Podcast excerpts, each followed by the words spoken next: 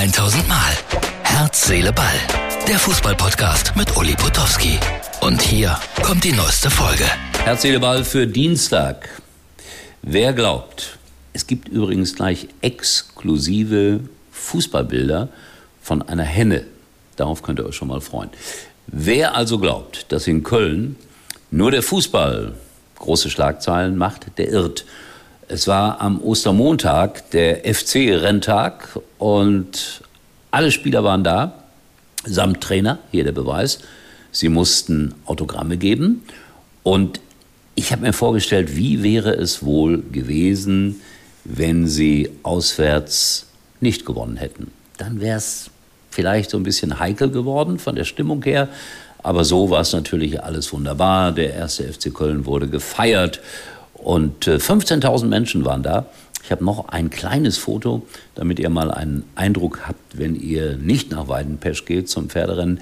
So sieht das aus, wenn da ein Pferd gewinnt und die Ränge voll sind. Schön, ich bin da immer wieder gerne, aber heute habe ich es nicht geschafft. Wollte euch nur mal ermutigen, geht mal zum Galopprennen, egal ob in Köln oder sonst wo. Die zweite Liga wird immer, immer, immer verrückter. Thomas Oral, sieben Wochen im Amt, rausgeschmissen. Ja, die haben wieder verloren, 0 zu 2 gegen Fürth.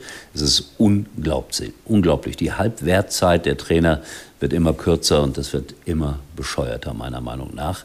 Also ich glaube, dass kein Trainer dieser Welt mit äh, dem SV Sandhausen im Moment die große Kehrtwende hinbekommt.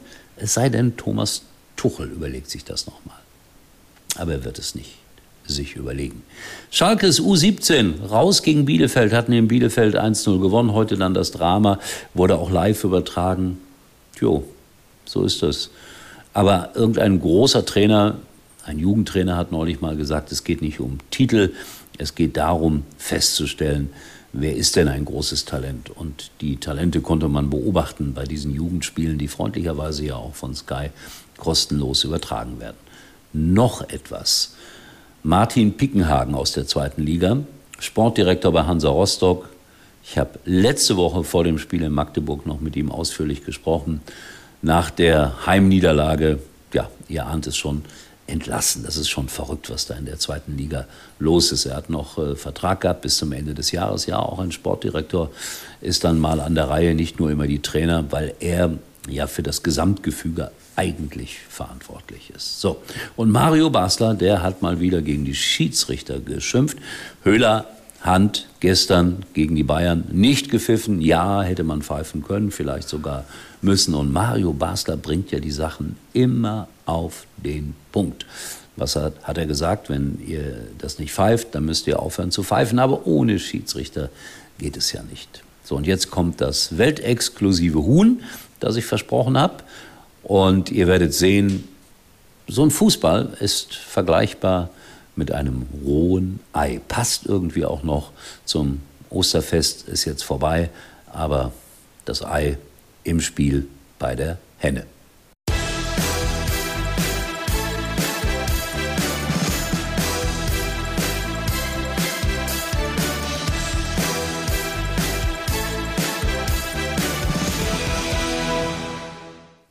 So, nach dieser großartigen Leistung darf ich mich dann auch wieder von euch verabschieden.